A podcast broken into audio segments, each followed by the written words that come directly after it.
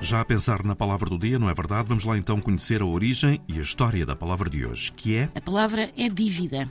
Ora, uma dívida é aquilo que se deve, claro está, é a quantia de dinheiro que se tem que pagar a alguém, é a obrigação moral em relação a uma entidade ou uma pessoa de quem se recebeu um bem, um favor ou uma vantagem, um reconhecimento, uma gratidão.